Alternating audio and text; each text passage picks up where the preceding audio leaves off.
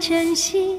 带来全新空气。气息改变，情味不变，茶香飘满情意。我家大门常打开，开放怀抱的。大家好，欢迎大家收听我们的扯线 FM。今天是我跟小雨来聊一聊我们的北京往事啊。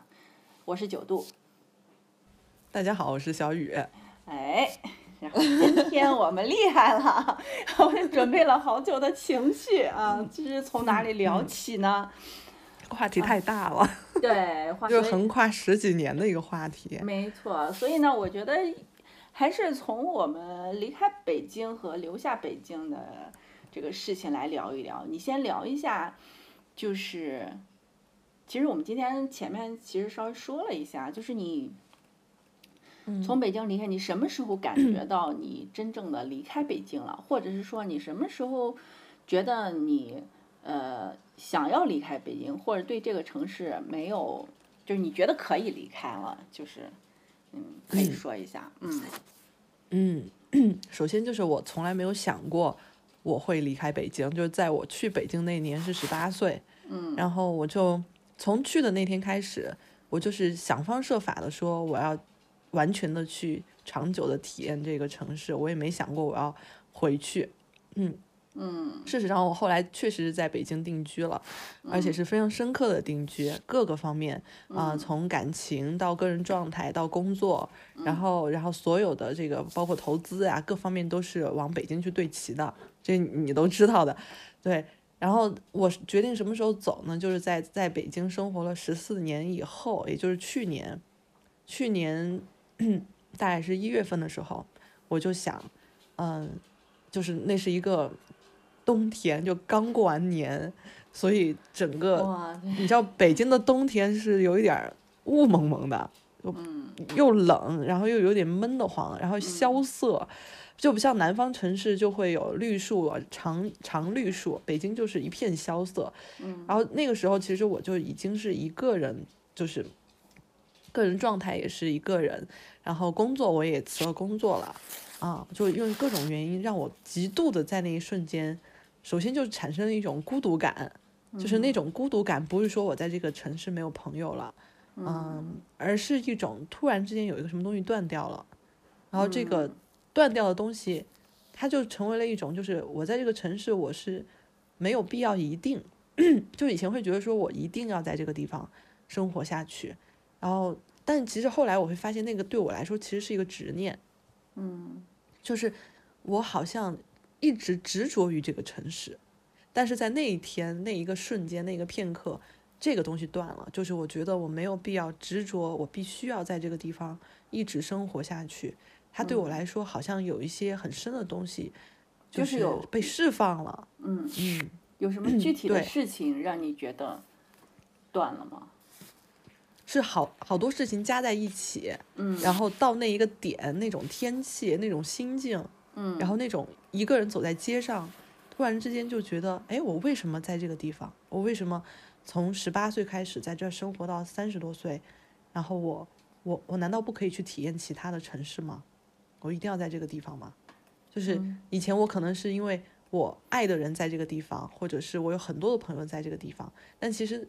去年的时候，我我就发现，其实朋友们也走了，然后我也恢复单身了，嗯，我就觉得啊，工作好像就是也该体验的体验了。然后那个时候我也是处于一个自由状态了，就是我好像没有任何理由是一定要把我放在这儿的。嗯，就以前你可能会觉得我 有爱人，然后会觉得我有一个工作，这个工作很好，我就是你有各种原因和理由，但是那一个瞬间我是完全自由的。嗯。我是自由到我可以去完全的选择，就是我也许在任何城市都可以开始或者去体验别的城市是一个什么样的感觉。我其实是没有好好体验过的，就是因为我从小时候是在成都这边长大，然后十八岁就去北京，所以跟我深深产生连接的城市也就是这两个城市。嗯嗯，所以那一瞬间我觉得说可以换一下。嗯。就我觉得我跟你的就是状态其实是稍微有点像的，啊，就是我最开始来北京也是有一种执念，就是我我要在这个城市待下去啊，我要留在这里，呃我要长久的在这里发展。哦，那个时候还是用了“发展”这个词啊，就是，嗯嗯，就，然后你，但但我跟你不不一样的是什么？就是，嗯，就是你知道成都它还是一个令人向往的地方，嗯，但是没有人说会向往我的小县城，啊，没有人会说会向往我的小村庄，所以呢，其实你像我，因为我出生在农村嘛，我要想出来的话，其实这是一条。我们觉得就是我们要从农村出来，然后去到城市里面生活，然后那我要选择一个城市的话，当然我当时心里的第一选项一定是北京，对吧？嗯，其实那个时候就是上海和深圳啊，其实更吸引很多年轻人的。但因为我知道当时北京，呃，就 他们有一句话就是说上海是啊经济中心，北京是政治文化中心啊。就年轻的我 被政治文化这两个蛊惑，其实最主要还是被文化蛊惑了，就是觉得哎，这个应该是我去的地方，嗯，因为我好像我从小就好像有一个隐隐约约的梦想，就是说我未来可能想要去写作嘛，然后我自己本身也是对文艺这方面还是一直就是有非常浓厚的兴趣。然后我就来到了北京，来到北京了之后，我觉得你你十八岁来到北京，我是大学毕业来到北京，来到北京之后，我觉得我们应该是差不多同时来的北京。你十八岁，大约是哪一年？我二零一七年，你二零一七年十八岁，零七年。哦不对，零七 年，吓我一跳。零七年，零七年，就是大一的时候，其实我们就横跨奥运会了。我是零五年来的北京嘛，其实我们其实同时在北京，那个二零零七年，您基本上我也算是真正的到北京了。我零五零六年，相当于还是在一种探索的一个状态，就是还没有融入到这个城市。哇，那个时候你知道我见到的北京是什么？因为零五年北京还有沙尘暴呢，那个时候还没有治理。就哦它到冬天的时候会刮非常大的风，然后那个沙尘暴会瞬间，我记得有一次就是刮完沙尘暴就下雨嘛，我当时是提着一个黑色的皮包，嗯，那个皮包上就是我拿回家之后，那个皮包上全都是泥点，就我觉得现在的人就是很难想象的，很难想象，我没有经历那个时候。对，就那个非常非常夸张。我觉得现在很多人大家都没有这个记忆了，因为后面沙尘暴严重到必须要治理，然后就就嗯嗯，北京的环境就好了很多。尤其是你现在零八年奥运会的时候，北京就环境好了。嗯但是呢，我对，我觉得是我的北京真正开始是遇到你们，算是真正开始的。我们认识的时候，我还在念大四，我应该。哦我们认识的时候你还在上大学，我的天呐。对，嗯，所以就细数一下，你看我经历过你的大学时代，你的研究生时代，嗯，你的婚姻，你的对，离开婚姻，对，我，对对对，我我几乎每一个时代就是 重都有我。其实就嗯除了这那个少年时代，虽然就是短短的这这些年，你真的非常的丰富啊，就是你过的真的是，就是把我们就是非常显性的人生几乎已经是过了一遍啊。我嗯，到到北京的时候，其实是我成人之后的一个生活了。嗯，跟着你一块儿，我就好像、那个时候就我觉得就是嗯，北京的那一扇窗打开了，可能你就是推开门、推开帮我推开那扇门的人，那可能我最终也会推开，但是不遇到你，我可能不知道什么时候会推开。刚开始认识北京的时候，其实是我觉得应该是现在，呃，大多数人的北京。就是就是，嗯现在大多数人的北京是什么呢？就是工作，对吧？生活，嗯，唱 K，哎，这是以前了啊，聚餐。但我们那个时候不是，我们那个时候他，我我觉得我们是在深度体验北京的文化。那个时候，整个北京的一个状态就是朝气蓬勃的啊，就是。就大家都是非常有信心的，就觉得前途特别的光明。对对，当时北京是一种特别扩展的状态，就是像是木星一样，就是扩张，然后扩展，非常的，就是那种有吸引力的一个城市。对，那个嗯时候，王者气质，对对对，那个时候大气。我觉得嗯就是有好多那种鄙视链，比如说啊，文艺嗯青年看不起普通青年，就这种这种东西啊，就是就 我觉得现在其实 反过来了，你没有发现吗？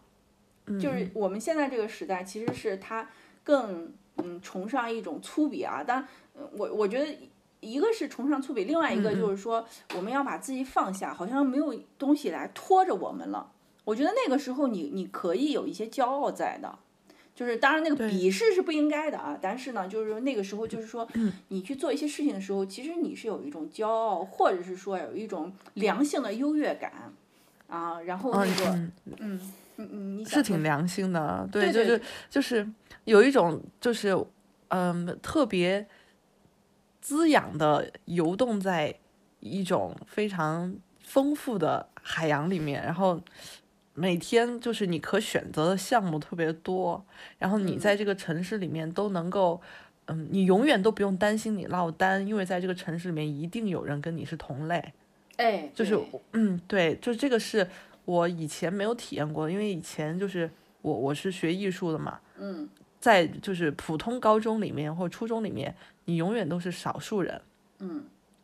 反正我我是觉得我永远都是少数人，然后又觉得自己就特别孤独，有时候觉得特别孤独，然后到了北京以后，其实我刚到北京第一年艺考的时候，当时是住在东棉花胡同，就是以前中戏，中戏现在不是搬了嘛，嗯，中戏比较早的时候。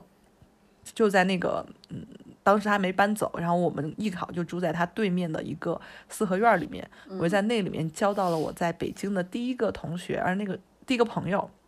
嗯，然后那个人是一个山东东营的朋友，然后我现在都记得那种喜悦，就是我我收获了一个，嗯，好像跟我是同类的人，嗯，然后你突然间觉得这个城市它可以给我提供的不仅仅是发展，我其实。那个时候太太小了，没想要发展什么。我只是觉得，在这个城市，它会给我一个我以前不曾拥有过的某一种，就是某一种力量。然后这个力量是人带给我的。嗯，我觉得你你的状态是我的那种进阶。你从进入北京开始，你本身自带的那种气质也好，你你做的事情，你学的专业。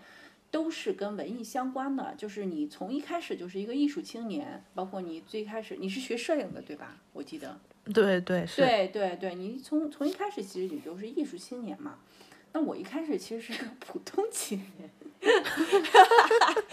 你我我跟你说，一个普通青年会做什么事情呢？你比如说像嗯，刚到北京，我会去后海去酒吧一条街。我那个时候就是有一个夜晚，我跟酒吧一条街的那个。嗯，调酒师，我一个人 去那个酒吧喝酒，然后喝完之后，然后就跟那个调酒师就是嗯搭了几句话，大概是凌晨的一点，然后酒吧的人也走的差不多了，然后后海的夜是非常深的，应该是秋冬季节吧，嗯，就差不多一点那会儿，然后他我们俩就坐在后海的边上，坐在一个就是马路牙子上，于是就路边的一个马路牙子上。然后他就聊他的故事，然后我就聊这，我我我那个时候觉得这件事情很酷。以前周围的朋友要么就是小城镇的，要么就是，但是大家做的事情其实都是普通的上班族。但我第一次就是跟那些在我们眼里不是很普，我们不会选择的职业，然后接触，就我觉得很新鲜。对对对。然后还有一次就是我第一次去糖果。嗯，我觉得我第一次感受到了大城市它的样子啊，就是，呃，我想象中的大城市的样子啊，它印证了它，就是，嗯，那个地方非常的大，它就好像那个地方应该是整栋的楼都是一座娱乐娱乐城，然后，呃，它一楼有一个大的舞池，我当时是跟两个朋友一块儿去的，然后，我我。当时那个就是它里面都是那种重金属的那种音乐，音乐声非常的大，然后就你没有办法聊天的。我不知道你去过这种场所没有？就是去过去过。对你你你你面对面你说话你也听不见，所以大家只能玩骰子，然后吃爆米花喝啤酒，然后舞池里面就有人在跳舞。你知道那个时候我一天我见到了就是身材优秀的人类，就是身材完美的人类，就全都是那种。大长头发，然后身材就是非常的好，穿着那种包臀的紧身的裙子，然后然后就在呃舞厅里面像一条一条竖着的鱼在里面 摆动着身体，我也进去了，我也跳了，然后把 哎，你这一幕我是没见过，我从来没有见过你在舞池里面跳舞。那个时候我是无所畏惧的，我差点就上上台去跳了。我，哎，我记得我上没上台呢？因为他他所那个以黑灯瞎火就不在乎了是吗？对不呃，他的舞台上有一束追光的，但底下的就是因为他那个光不停的在闪嘛，然后反正谁也看不见谁，但你还是能看清楚每个人的脸呀，但是它会闪嘛。然后那个人就是在游动啊，就是那种真的就是像鱼在摆动身体那种感觉，就好多好多条鱼竖着，然后我就我就我就跟几个朋友我们在里面，就觉得你也不会觉得难为情，但确实你觉得你也不应该是其中之一，因为我太矮了，我当时我就本来我觉得我还挺高的，一米六六四六五六六的样子，但是你到底一米六几？六四六五六六？我现在官方一米六七。嗯，好的好的。然后那个，因为当时在那个舞池里面，你知道，我就有一种小矮子的感觉。我当时觉得我应该就是一米五的样子吧，就是比就是 我在平均人类身高的最底部。哎，哎，但是我去了北京，因为我是南方人，嗯，我去了北京以后，我就发现，就以前我在我我们班，我都是坐倒数一二排的，我在四川算比较高的，一米六三。嗯，然后我去了北京以后，就地铁，我永远都是在吸别人的腋窝。然后我我去北京永远都是都说，哎呀，你们川妹子就是娇小。然后我在四川就属于那种皮肤粗糙，然后又属于个儿又高，特别的像北方人。但去了北方，我就变成了一个真正的南方人，很优越。对对对，其实那个时候我就好像每一个呃城市来的人或每一个外来者，呃，包括在北京本地的人，大家都互相对对方都有一种好奇和新鲜感，嗯，啊，你这个对对对，这个很微妙，但确实是，是吧？就是因为大家都太不一样，五湖四海，就是他太太杂交、太融合了，然后对，而且彼彼此之间也不会太，就是说我会对你有敬畏心，因为我不知道你来历。啊，对，而且我觉得就是我们曾经生活的环境都是就是高度同质化的，对吧？就是人跟周围的人跟你都差不多，但是你到北京之后发现每个人都不一样。然后我有一段时间就写了一个专栏，相当于我写了一个叫《北京地铁》的系列，嗯，然后我就会体体验北京的地铁。我一定要跟大家说一下，就是北京在二零零八年之前，它只有四条线啊，一号线、二号线、十三号线。哦还有八通线啊，这几个几条线。然后你在北京坐地铁，无论你倒多少趟，你去哪里，只要是你是在地铁上的话，你的单你的单程出站进站单程只要四，最多只要四块钱，啊，其就是就是八通线和一号线倒是要四块钱，其他所有的一二十三，你这样随便倒只要两块钱，就全程跑你只需要花两块钱就可以。我记得两块钱，后来调价了。我的记忆已经是北京很挤的时候了。啊，对对对对，我们俩不一样，就是我我我先说一下，零八年前，就是我每天就是在地铁上去呃上班，我那个时候在西单上班，然后我住在那个双桥，也就是说北京朝阳最东侧啊，靠近通州的地方。啊，然后那个地方就是已经算北京很边了，就像我们小区后面，它其实还是一片待开发的这个 荒土啊，就是有呃工地之类的，嗯、所以我每天去上班的时候，我在地铁上就会有各种偶遇的事件。你在地铁上你会发现，哇，当这个空间非常宽松的时候，你你知道这个。我怎么讲呢？就是人有多么的善良，就多么的和善，就你跟多少人就发生过很多故事。比如说，我有一次我买了两个布娃娃，然后进地铁的时候夹到了一个，就掉到电，因为那个娃娃非常非常的大，然后就门夹住了之后就掉到外面的地上了。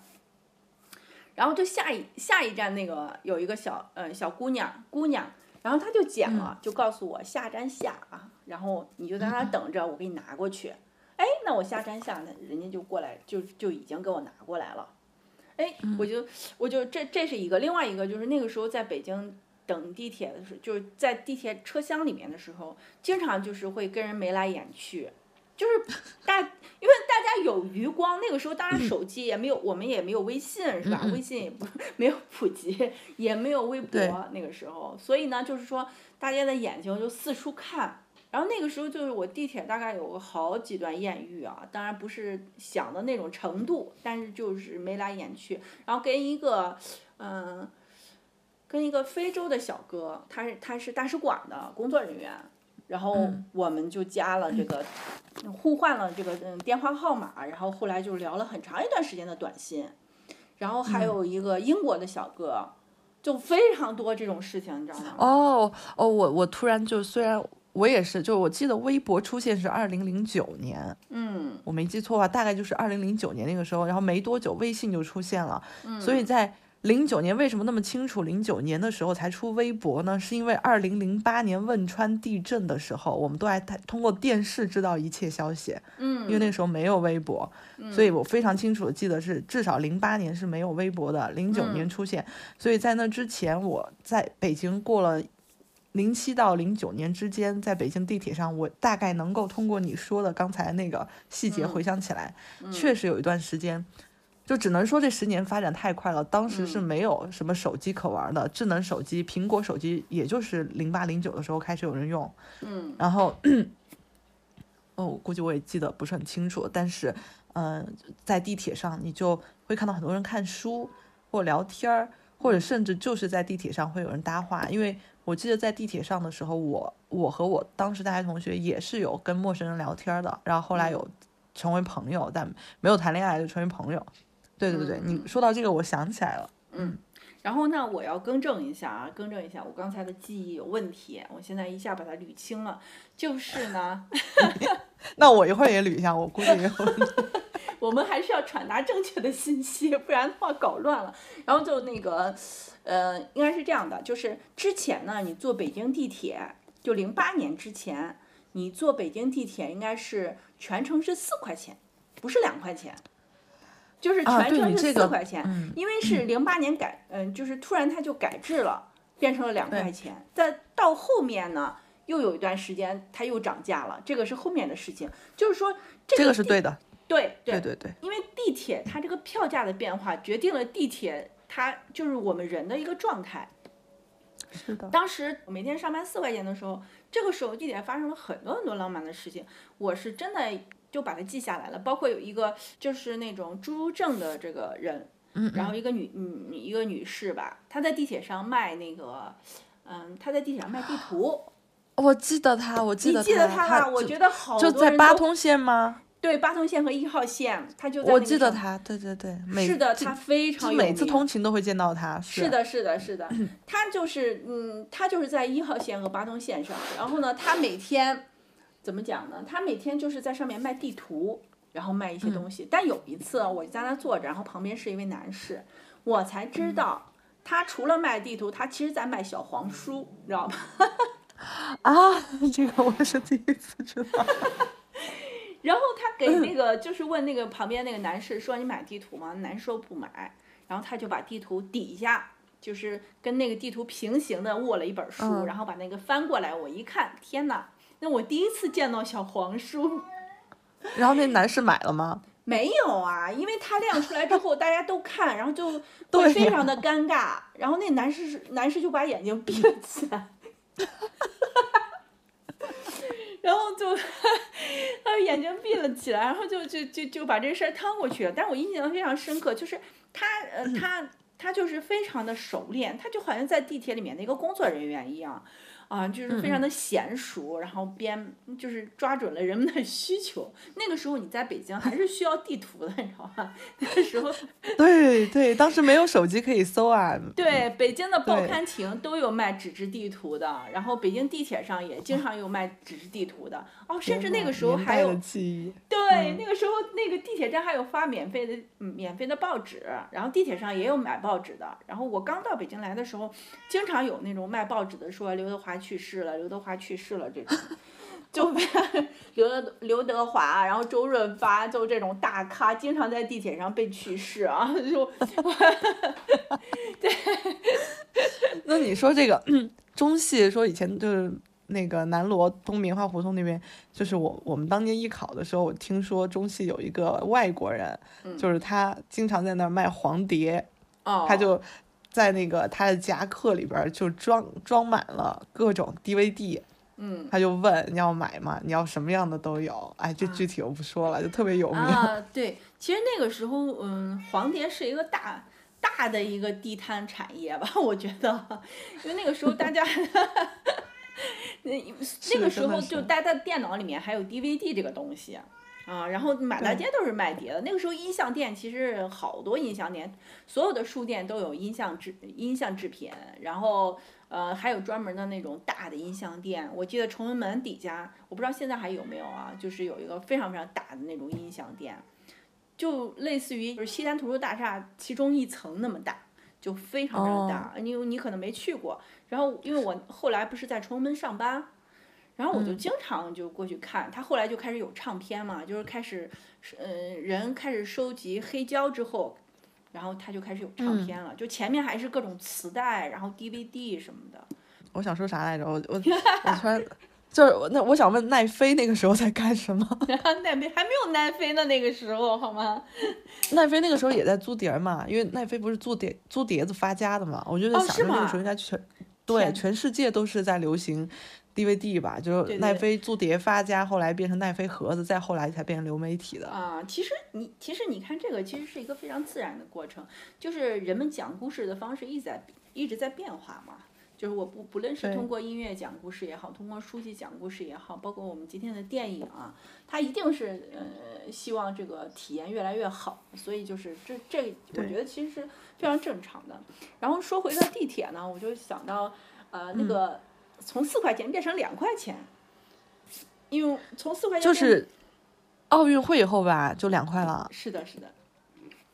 哎，这个要不得不说一下，这个超便宜。这个我我是嗯，在那个双桥站等地铁去西西单嘛。我每次坐八通线的时候呢，我那个那一站啊，基本上有时候整个站台就我一个人，那可是上班的嗯高峰期哦。现在的人根本无法想象，呃，或者是两三个人就差不多。一般地铁过来，我永远都会有座位的，地铁里面都是空荡荡的。我没有经历过那个年代。对，这是这这是四块钱，很快啊，这个也就是你刚来零八年左右，对吧？你零七年来的嘛，他差不多也是零七年差不多那个状态，然后嗯突然变成两块钱之后，你不知道从哪里来了那么多的人，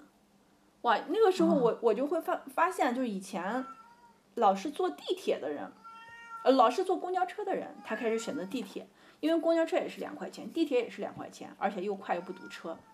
所以呢，就是一夜之间，原来只有我一个人的站台，一上去就几百人，就是站台挤得满满当当。后来就不得不开始，我们众所周知的啊，开始各种隔离栏啊，就是你必须要排队，已经在地铁站外面排了。就是我是经历过那种震荡的，你你，然后那个时候我上班，对我上班就开始变得很痛苦了，痛苦到我每天上班都要想骂人，就是我被各种踩，嗯就是撞，然后拽头发，然后啊，对对对对，啊，这不堪回首的地铁记忆，对，就是那个时候。就没有办法上班了。我那个时候就开始，我觉得通勤非常的痛苦了，就是，但是我我我发现就嗯人会越来越多，然后呢，你住在这个通州这边，你知道那个时候开始发展燕郊了嘛？就是燕郊嗯这边开始发展之后，很多人在燕郊买了房子，他就开始从八通线通勤往市里面走。然后当时不是说通州也好，燕郊也好，都是北京的睡城嘛，对吧？我白天去城里上班，晚上就回这回回到这里睡。当时把这里叫做北京的睡城。嗯，现在已对，我还记得大望路，你记得吗？大望路就往燕郊走的那个车站，就是我嗯啊，对，好多黑车，然后非常多的啊黑车，嗯，对，然后排队就是那种远程公交车嘛，就是坐到燕郊的，我经常看着他们排队，排非常非常多的人，就在大望路。没错，没错，没错。哦，所以我就觉得，整个的这个北京的地铁一下改变了人的状态。我觉得这个城市从那个时候开始，就就我我已经没有办法在这个上面寄托一些浪漫的想象了。以前就是很多影视剧里面也好，包括电影作品里面，包括国内外的，其实都有地铁上很多邂逅的浪漫的对对对故事啊。但是嗯，北京零八年之后就没有浪漫的事情了。对对，是的，地地铁以前还是一个非常文艺的场景，后来纯粹变成一种 生活的支离破碎的一种我残残渣一样的对对对，我觉存在。得就是，我觉得像就是潮涌一样啊，就是这个嗯浪潮一样，就是你比如说最早的，嗯，这个高铁出现，怎么说扯远了啊？但是我要说一下，就是 最早的嗯高铁上面还有人给你倒水啊，然后给你发水，现在也是不管了。后来就是最早的那个高铁的候车室都是非常高级的啊，大家都很从容的。那现在呢，就是老火车站那个门口的大广场上呢，大家就是都都坐在那里候车一样，因为人真的太多了。那个时候就是北京，它整个的资源都集中在北京，就是国内外的这种交流的项目啊、医疗资源呀、教育资源呀，就是真的是人人都盯着北京，所以那个时候北京非常的拥挤，我觉得啊，哎，对，也是因为那几年，就是一方面就是城市化的过程，然后一方面也是，嗯，北京那几年它确实是它的整个就是政治、经济、文化中心，然后全世界的眼光在那两年其实都在北京，是的，因为就跟着奥运会，然后尤其奥运会那那几年大学就是很多学生报考也是瞄准北京的，是的，是的，就因为它的这种政策各方面都非常好，所以我嗯。们也我也就是那当年的那几届学生中，那必须要去的那一届嗯。的学生之一。嗯。啊，然后我去的时候，其实我大概你说到就当时北京只有四条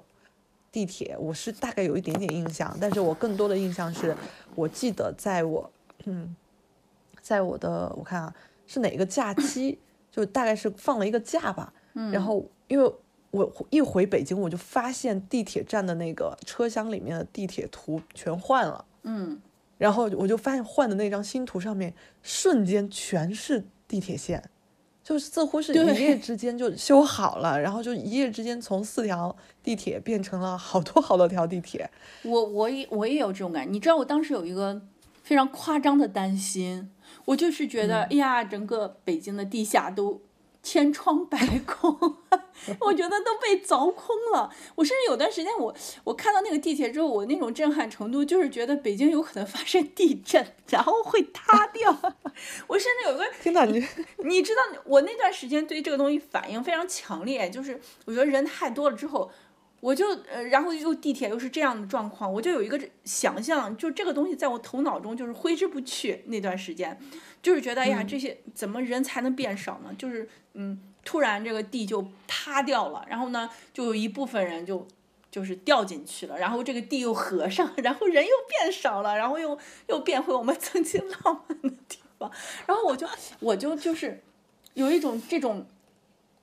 当然这是非常邪恶的想法啊，这样不好。但是，但是我当时确实就就就就被这种环境的这种变化，我觉得对我刺激还是挺大的。就是你和你认识的北京不一样了，那个时候我感觉还挺不好的。但是后来遇到了你们之后，就是感觉又重新好了回来。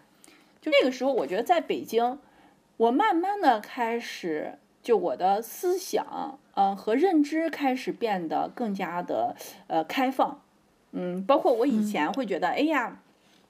嗯，染长头、染黄头发的人、吸烟的人，就是虽然我纹身的人，对，虽然虽然我自我都干了。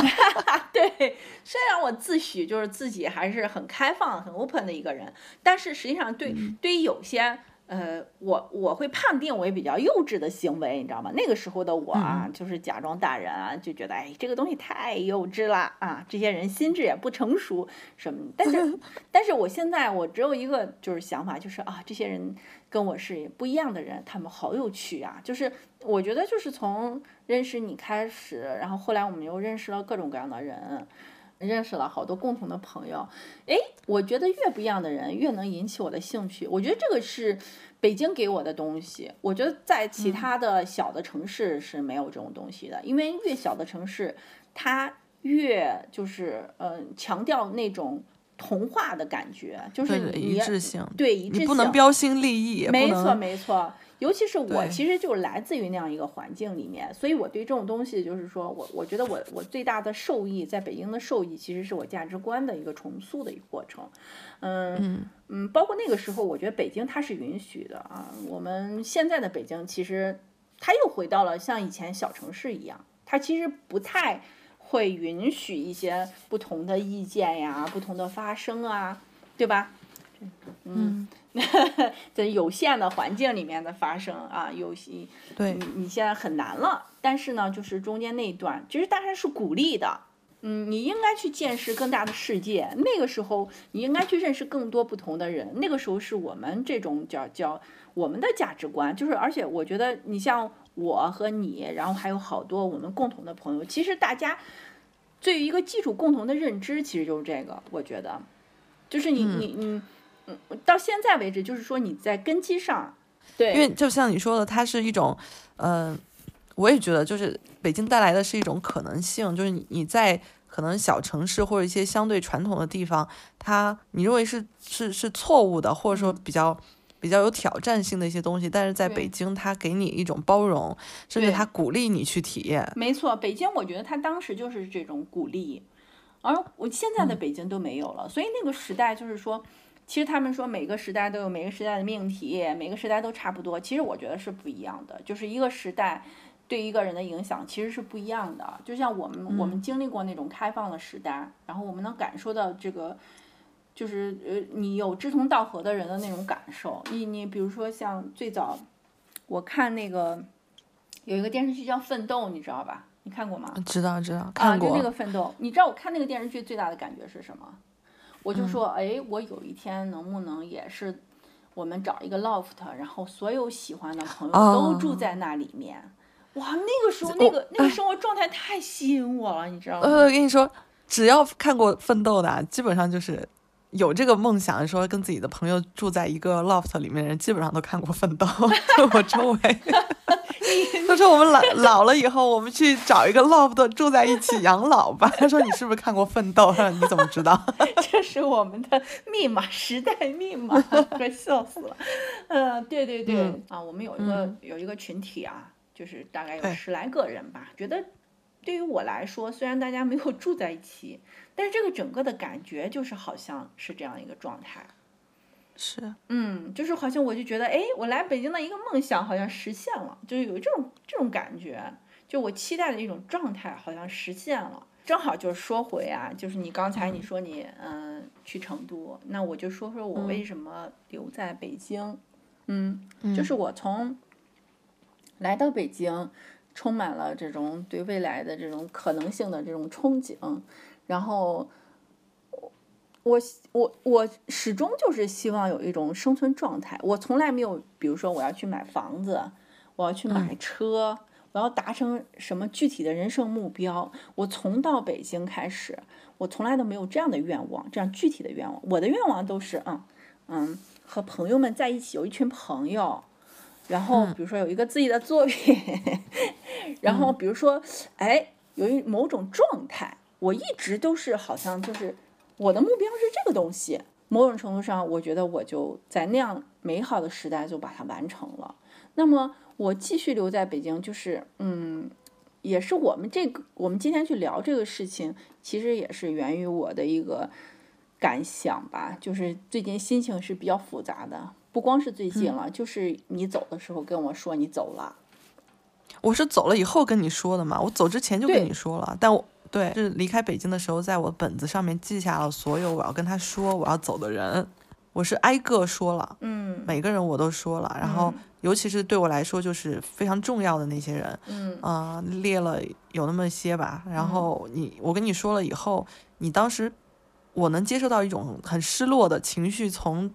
这个微信屏幕背后散发了出来，嗯，但是没有说我们要就吃一顿见一面。嗯，啊，因为因为这个就其实是其实是我们俩太曲折了，就十几年的友谊太曲折了。就是我走的时候的那个点，并不是我们俩浓情蜜意的友谊的点。嗯嗯。然后各自又有各自要处理的事情，而且也有一段时间没见面了。然后你又可能有些自己的事情要处理，我也是。嗯。嗯，然后我走了以后，就是住下来了一段时间，我们俩又聊天。我说我已经回来了，我已经回来了，因为我没告诉你。具体几号走？对对对对，你没告诉我具体。然后我当时好像还在消化这个事情。等我想说，哎，我们吃个饭吧。然后你已经呃到我已经走了。没错没错没错。所以所以就其实我觉得北京对我来说，嗯，就是就是你上次问说要说什么关键词，然后你说北京对我来说关键词是爱情。嗯。我觉得可能算真的算，就是北京对我来说就是。呃，成长、爱情，嗯，然后但是我会觉得它是一个综合类的大学，嗯嗯，北京对我来说是一个综合类大学，但我却曾经认为它是我的事业，嗯，我这么来形容，嗯。啊，所以我当我走了以后，我会发现它其实不是我的事业，它是我的大学，嗯，也就是说，我在这个城市里面，你想大学生活里面你会经历什么？你肯定会交朋友，嗯，然后你会有最纯真的、最美好的那种朋友，然后以及大学它是。改变你的人生观、价值观的一个地方，北京它改变了我的人生观、价值观，呃，给了我很多新的理念。然后包括在北京，我我整个人其实进入到进入到一个呃内在成长或者是心灵成长，也是从北京它给我这样的人群和朋友，我才有可能去非常深刻的去体验这一面，然后以及呃爱情，以及关系，以及婚姻，然后。包括你的创作，然后你的旅行，人生中非常多次旅行，包括出国旅行，各种都是在这一段时间内完成的。嗯嗯，所以我觉得它是一个综合类大学，然后你在里面会去主修、选修、辅修各种各样的课程，有各种轻重主次的课程。然后，当你以为这个地方是你的一个扎根的地方的时候，你却发现你毕业了，也就是你就走了。嗯嗯。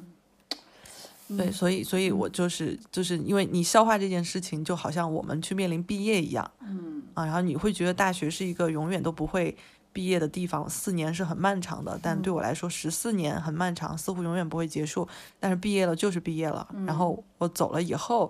我跟你说，然后其实我特别能理解你当时听到我已经到了另外一个城市，你的这种反应，嗯，我我其实知道那种感觉，对。其实，但是，嗯，有点百感交集吧。因为我那个时候其实已经经历了很多朋友的离开，但是没有一个朋友是，就是像你的离开一样，就是好像带走了我的一部分，然后也让我思考，就是我在北京，我还要不要在北京继续待下去，或者是离开？但我后来回过去想了很多啊，就是想我在北京的这些年。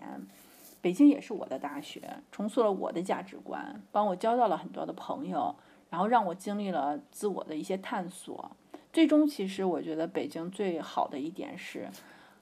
兜兜转转，虽然真的是非常的慢，但是最终还是把我送到了写作的路上。我觉得这一点只是非常重要的。我后来很重要，不止吧？而且我觉得，我我认识你开始，你就一直跟我说你想要写作。对，但是我其实也是，嗯，你先说。我就说我其实我写作以以前是一直不是太有自信的，就是我的当时写作的时候，我脑子里面是有很多外界的声音的，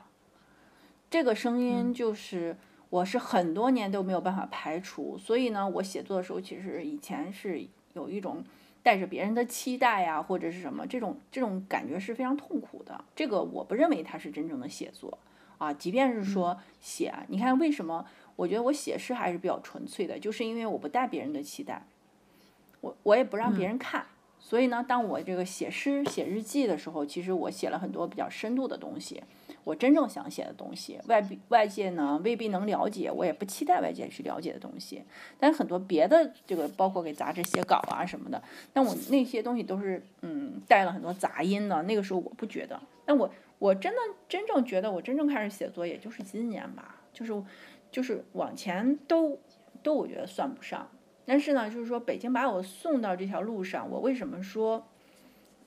然后留在北京还是离开北京，对我来说就不重要了，因为我走上了一条自己真正要走的路，所以这个城市对我来说，它也只是我一个取材的地方。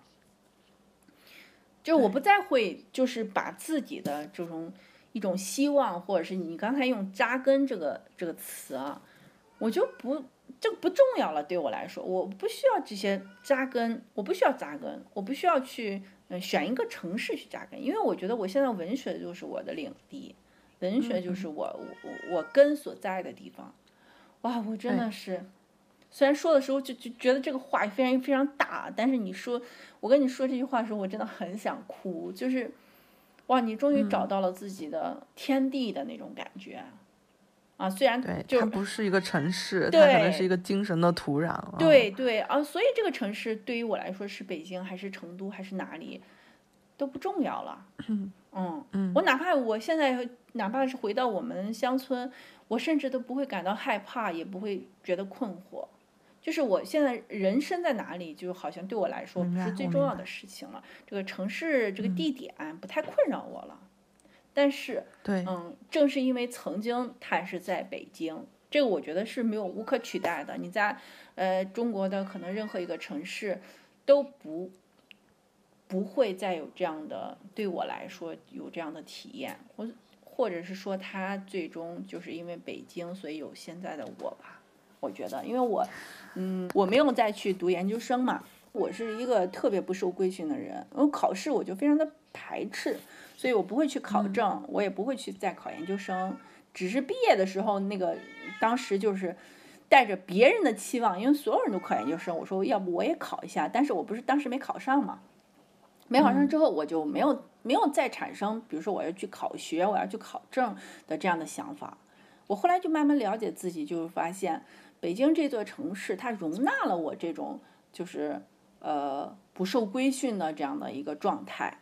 它让让我这种不受规训的状态也能有容身之处嘛。我觉得这个东西我在别的别的城市，不说别的城市吧，就是我们那边的人，就我出生的地方，认为我应该去的。比如说，我妈问我为什么不回西安呀？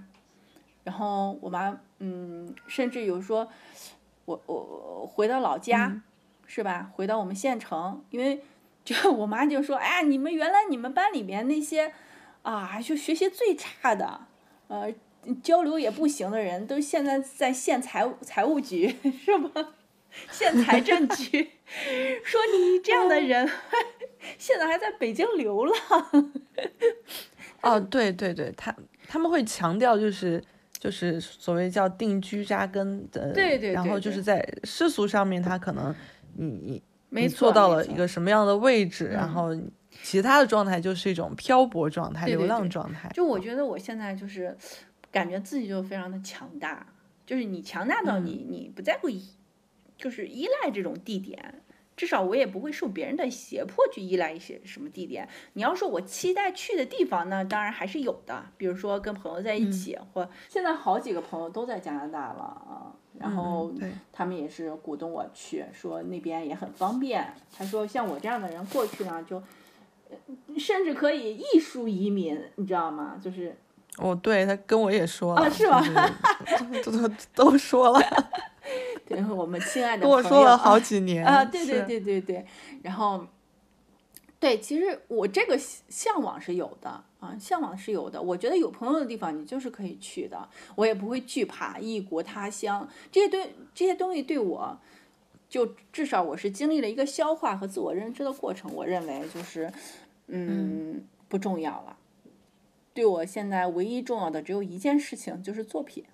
啊，可能我这一辈子也没有能够写出非常好的作品，但是至少我可以写了，就是我我这一点是我觉得特别幸运。然后，也就是因为这样的状态，我感觉我现在就还挺强大的，就是这种感觉。嗯嗯，我现在不是在看那个就是人物原型嘛，就是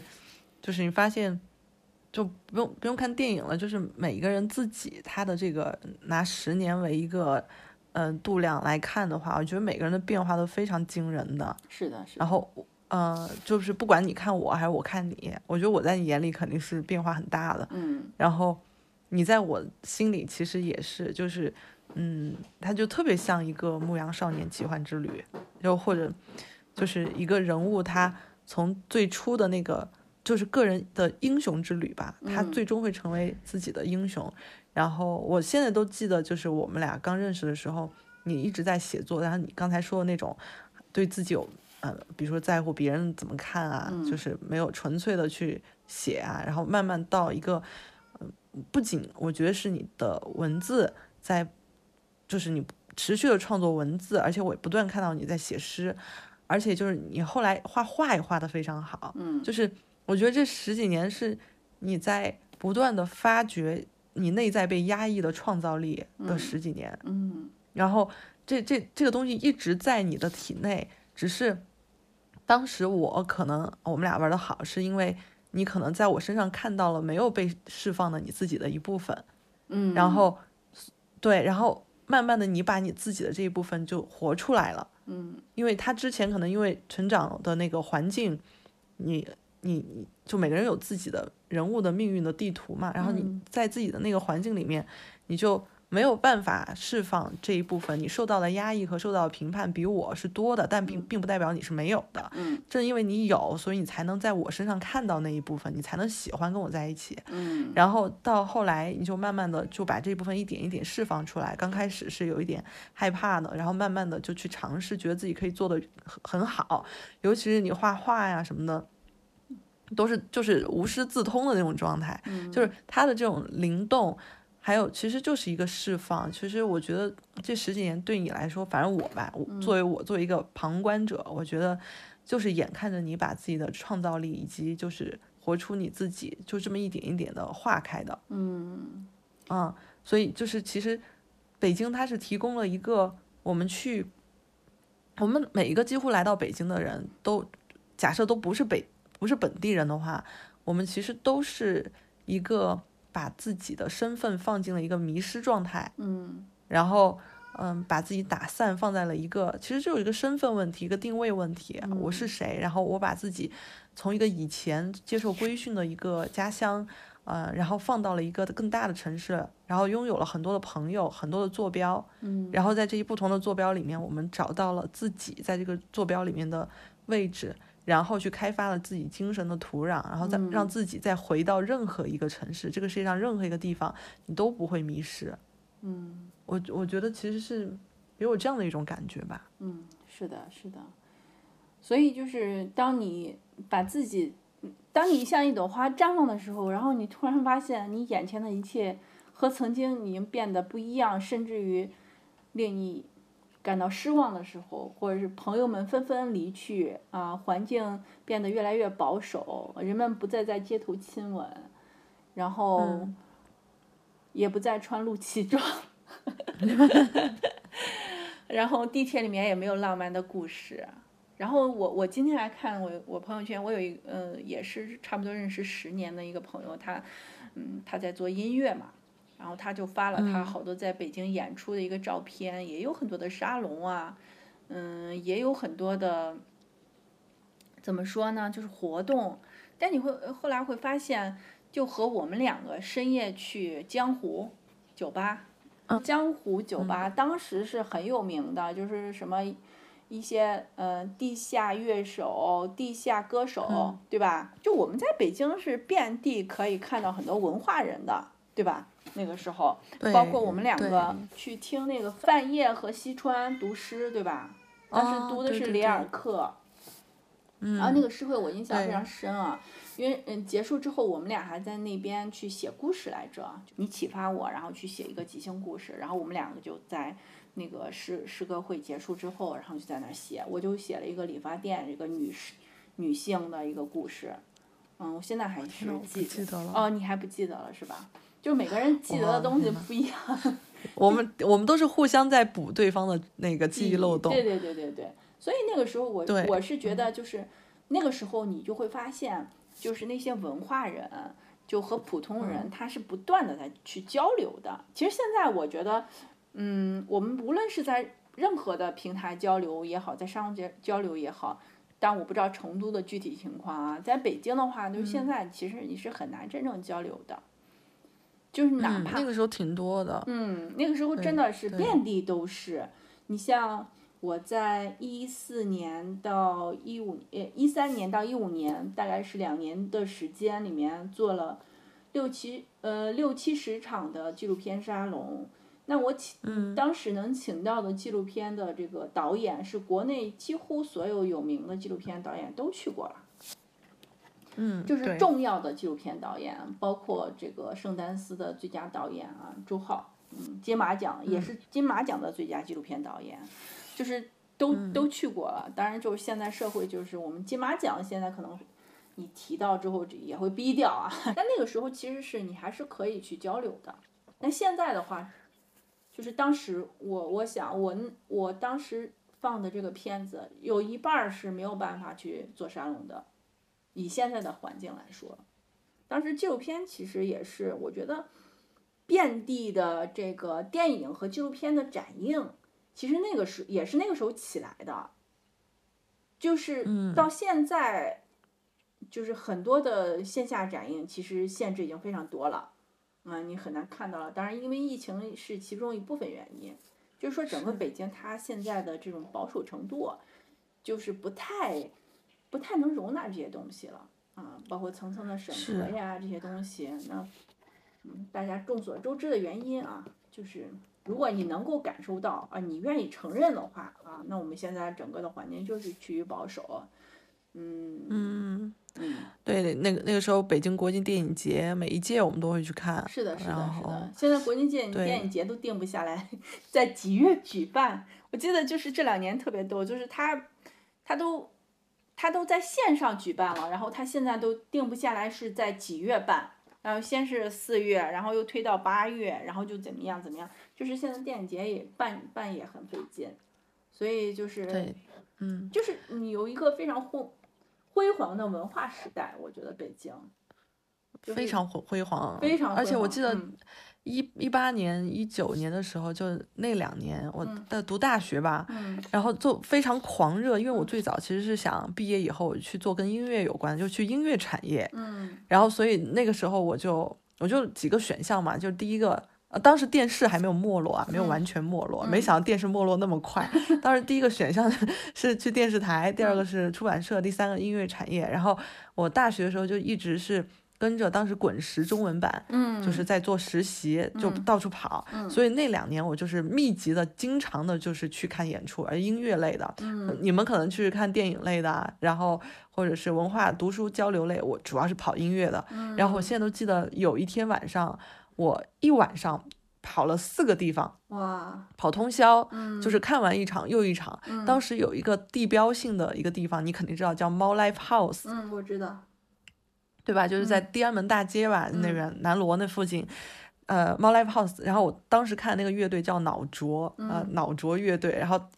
呃呃，我记得那天晚上就是一个姐姐，就是当时在滚石音乐带我的姐姐，她就把我带到前面去，前面就一群外国人在前面三排巨高，一米八、一米九、两米那么高，我就一米六三的，然后我就挤在前面，他们就在那 pogo，就 pogo 就撞来撞去的在那儿跳，就嗯因为当时那种地下摇滚。就是非常嗨，然后我就像被嗯桌球、像桌球一样被撞来撞去，然后撞完了以后就说行，我们现在就去那个呃去蓝色港湾那边去吃点夜宵吧。然后行，去吃夜宵。吃完夜宵以后就说刚好那旁边附近有一个电子音乐的地方叫白兔，我现在说的所有全部都关了，都没了。嗯然后叫白兔电子音乐，就是那个时候我就开始喜欢电子音乐，然后我就去白兔听了一下，喝了两杯酒，然后又说哦，好像现在，呃，愚公移山，知道愚公移山吗？这个愚公移山我不知道，我知道天堂，嗯。愚公移山，呃，果味 VC 在那个地方演的，嗯，好，然后我们就又打了一车去了愚公移山看果味 VC，嗯。演完了以后后台说了两句话，因为我当时非常喜欢果味果味 VC，嗯。好，说了两句话以后，觉得特别骚气，那个乐队，就是尤其是那个贝斯手的那种骚劲儿，我啊，我当时觉得好喜欢呀，然后跟他合照啊，然后说了两句，完了以后又吃夜宵，吃了夜宵以后大概两三点了吧，又说那个海淀区那边有个 D 二二是个地下音乐啊，又有人在演，然后又打了一个车去了 D 二二，完了以后看那个人就是像被电击了一样在地上抖，然后唱，就跟小花那天说的一样，属于大家都不敢走，就然后就生怕走了会被电击。最后演完了以后啊，就已经三四点了，我就回不了学校，回校学校已经关门了，我也不敢一个人回去，我就跟那个姐姐回了他们家，嗯，住。好，躺床上的时候，我就记得他就开始讲他在日本跟那个 Chara，Chara 就是浅野忠信的前妻嘛，嗯，跟 Chara 呃见面的故事，因为 Chara 就是唱歌也他很喜欢，我也很喜欢，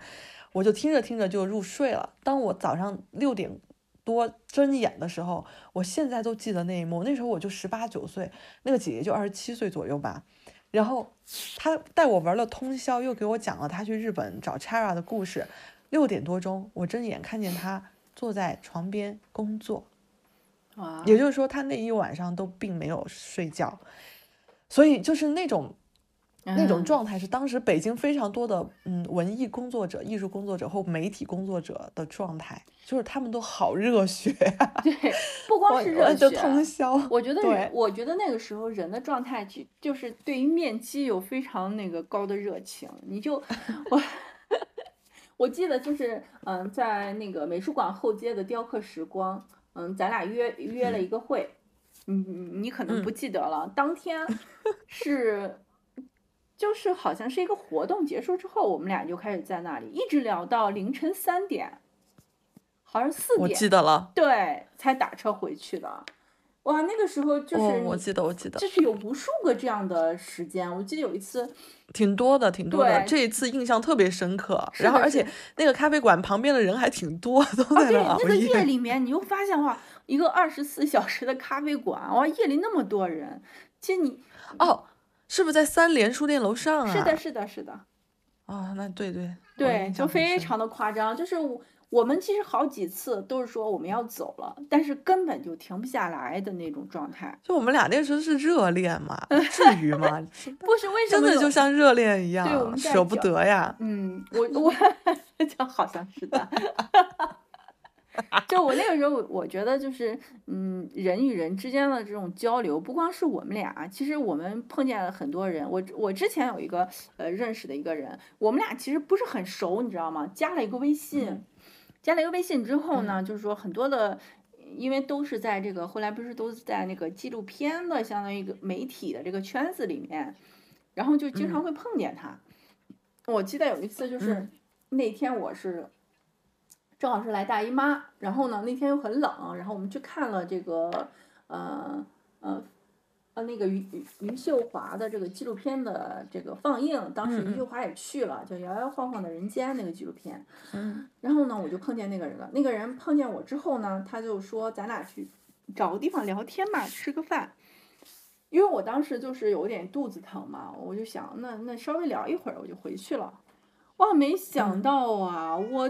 我跟他吃完饭之后，他说我们要不要去？因为那个地方就跟小西天一样，就是他什么都没有，你知道吗？咖啡馆也没有，这也没有，那也没有，就是你没有地方去。后来他就找了一个肯德基，然后我们俩就坐在肯德基里面干聊，一直聊了四个小时之后，我就有点受不了了，就是他开始跟我聊他在世界各地的这种恋情，然后嗯，别人对他这个。跟踪啊，然后他又被辜负呀，他又被就是各种事情，就是各种故事，对各种故事。其实我那时候还蛮好奇的，但是我的身体真的撑不住了，又冷又饿又困，然后就就我后来就找了个借口走了。就是经常会有这种状态，就是因为你舍不得去那样的聊天，但是呢，你又没有办法，你的身体 支撑不下去了。对。啊，对，我觉得那几年在北京，我我熬的挺狠的，以以至于我现在就属于就已经开始养生了，就因为 那两年，哇，听，每天夜夜笙歌，就是到处玩聊天、听音乐，然后参加啊。你说到这个，我都想起来了，嗯，就是包括我们从江湖出来之后，我们去了，你带我去了一个呃，四成都的一个嗯。可以吃吃馄饨的地方，然后要了一碗那个大块的那种牛肉，哇，那个那一碗牛肉上来，我是非常震惊的。哇天，那么大块，然后堆了满满一碗，对。对，然后对对对。嗯，那个我就是应该是在鼓楼大街那块儿，嗯，应该是某一家对，就是在嗯猫 live house 的斜对面，就靠近交道口那边了。对对对，然后我觉啊得你当时知道北京所有好吃的地方都在哪儿，当然我也偶尔知道一些啊，但是我觉得你知道的真的太多了。我我那个时候觉得，就是北京我们在吃东西的时候，其实它也是一种。嗯，文化嘛，就是当时包括在嗯生命清单，不是我们也经常去嘛，对吧？生命清单现在也嗯没了，嗯，当时都没了对，当时去生命清单其实我不知道现在的朋友他们去的店都是什么店啊，就看起来特别高级，但是我一点都不羡慕，因为那个时候就是很多人开店，他跟我们的状态是同频的，就是我们就是嗯。对于这个世界怀有梦想，怀有交流的那种渴望，然后店。店现在我就包括就是嗯其他城市的一些同质化的店，我看了之后我都没有特别大的欲望，因为我觉得就是嗯。嗯这个东西稳定下来之后，人们可能就复刻的只是一种形式，我就感受不到曾经的那种灵魂了，就是。你你嗯你是是会去和那个店主去交流的，他虽然就是深受这个 经营的压力，但是依然呢，就是说他还有这种梦想，嗯，然后他还去去跟顾客去交流，然后想方设法呢搞一些活动啊，然后就是在菜品上也是想方设法去做一些创意。当然，我觉得现在也在创意，就是总归我觉得整整体的这种心象啊，就是你，嗯，我觉得心就是那种气质都不一样，就整体的感觉。然后现在我真的，我跟你说，这两年我在北京去吃饭，我嗯只要是在外面吃饭，我吃一次失望一次。就我觉得，嗯就是北京的饭店，你再漂亮、再高级的饭店，你就是有一种非常压抑的气氛，就是觉得大家都好累呀。我伺候你吃这顿饭也好累呀。我我有一次去吃了一个素食，很有意思，那个嗯素食好像还挺有名的。去了之后，我觉得每一道菜都很难吃，真的不是我矫情，就是我觉得厨师已经没有心情炒菜了。我觉得就就就当你的心境发生变化之后，你在包括应对这个时代发生的事情，包括应对疫情也好，包括应对你自己家庭的状况也好，因为这个整个环境变化了，环境收紧了之后，就是很多东西压在人的头上，你嗯，就现在大家放在口头的都是啊，过一天算一天吧，是吧？以前就是我们还十年规划呢，对吧？职业规划什么东西这些东西，说现在就是过一天算一天，就是你很难预料到明天是什么的时候，你说大家其实都没有那个心劲儿了，所以就是你那个饭里面，你就能吃出来这种绝望感。我就是我真的我在外面吃饭，我总是吃不到有热情的饭了。我能明白你那种感觉。嗯那那你这么说，其实我觉得八十年代、九十年代的那个饭嗯也很不一样，就是它是整个的变化，它会影响到各种各样的体验没错。啊。就是有些东西眼花缭乱，但是但是像你说，呃，那个饭店的那些感觉，确实是以前哦，我你说到这儿，我就又想起来，我所有的记忆好像要被你拎一下，就是。嗯，就是我觉得北京，我为什么知道那么多店啊？以前是因为本身我就处于一个非常好奇的年纪，我就喜欢到处去逛去体验。嗯然后第二个就是你你有没有发现，我大部分发现的店都是集中在北京的老城区和胡同里面。是的，为什么呢？对，是是因为是因为我本身就是我就是喜欢北京的胡同，然后所以发现我所有的店，包括我后来我我住的地方，嗯都在那些地方。然后我会发现很多人他会选择这在这个地方开店，然后你能跟这个老板聊天儿，对，就是他不会说你在一些商业味很重的啊，当然这胡同现在商业味也重，嗯但是你更多的能聊到就是你能碰到老板本人，然后嗯你觉得这个店它除了是一个消费的地方，你还能去交换一些故事，能跟这个老板交换一，些信是的，是息。的。那个时候我们嗯非常的渴望故事，就是老板的故事。我记得那个时候就是。你你哪你带着这种心境，你去别的地方旅行的时候，你也是那种非常渴望故事的。我可能现在人旅行的时候也渴望故事，但我觉得那个时候就是一种直觉，就是你渴望每一个你见到的人都能讲一个故事。哇，我觉得那种开放性太棒了，就是那是一种嗯活跃在你身体里面的一种开放性。对，然后它是没有被这个世界就是给给充盈过的，它是非常非常纯真的一种力量。然后我现在是需要回想，我我可以回想起来当时那种状态。我记得当时我在那个中戏，当时我住在中戏门口很长时间，嗯我基本上是把那条街里面我能聊的老板我全都聊过一次。因为你想我那时候才十八九岁，嗯然后我大无畏，我觉得无所谓，反正我就只是想知道你为什么要在这个地方，然后你有什么故事。嗯，可能是因为那个时候我人生自己也没什么故事啊，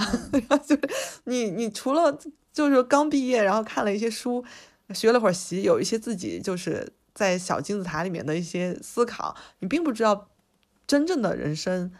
就是包括现在，我其实我觉得也只是在体验人生的一个嗯过程。嗯那个时候就更年轻了，你就只嗯是觉得对这个所有的人我都充满了好奇，嗯我就是觉得我只要有个人可以聊天，我就想问他，就是嗯他对于他自己的人生有什么样的故事。嗯，就像你刚才说的，其嗯实每一个时代其实他的状态都不一样。你看你刚才提到的这种食物啊，你像我觉得就是我们嗯这个时代前面的那个时代，可能我觉得就是如果给那个食物一个定义的话，我觉得那个食食物就是一个有初心、有淳朴的这种嗯嗯状态，对吧？就是大家如果是我要去包一个牛肉的包子，那我真的是放满了牛肉和葱，对吧？就是你你你后来就是商业社会冲击了之后，就是普通的饭店，我们为什么后边去寻找一些这种不不一样的创意的东西？后来我们其实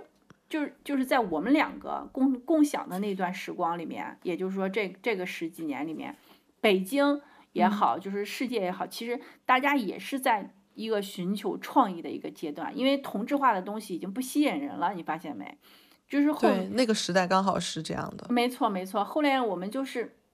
不停的去会寻找一些个性化的东西、创意的东西，嗯嗯，然然后那个我我觉得现在以我我对北京的观察就是，我觉得大家现在没有心情去创意了。我觉得好像每个人面前的一个呃主题，当然个人情况不一样啊，但是我我整体的感觉就是，嗯，嗯就是生存。那么大家呃生存的时候，这个时候我我就会发现，我不能寄希望于这个创意。我每次想去尝试一个创意的东西的时候，都是失败而归的，都是失望而归。就是嗯，真的有有时候甚至气急败坏，气的不行。然后但但我后来我就你知道，我就有有慢慢的形成了一种新的习惯，就是我不再去追求创意了，我追求一种品质上的稳定。我去吃饭的时候，嗯我会尽量的选择一些呃嗯连锁店，就是有品控的店，我不再会选择就是嗯个人的创意的这些东西。你比如说我我我如果去一个地方，我不知道吃什么时候，我就会去吃麦当劳，这吃吃吃必胜客。哦，对，对，我会去呃吃那个梅州东坡，我会去吃这些东西，但是我更倾向于比如说麦当劳，因为它的品控非常严格嘛。那那而且后面的东西就一再的去印证，因为中间有一段时间大家还比如说崇尚就是嗯家庭制作啊，homemade 啊 handmade 对吧？就是 嗯嗯，然后但现在其实嗯。现在大家都对这个东西，因为生存的压迫，其实你会不断的去，呃，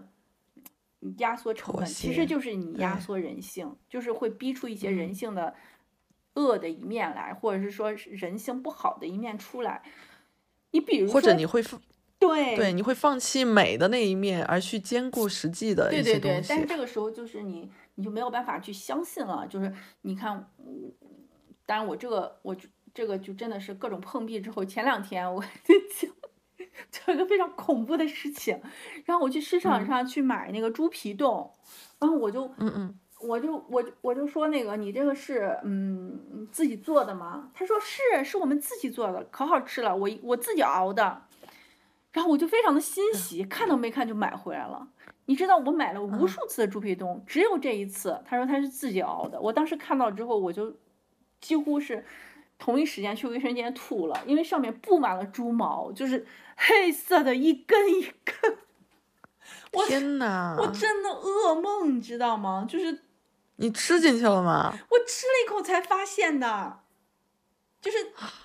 就所以，而且这个是大市场里面的，就是常规的店哦，就是这是这是我们前面的一个惯性，就是说要手工。我现在甚至认为，就是我甚至更倾向于有一些添加剂的食品，它品质能够更稳定一些。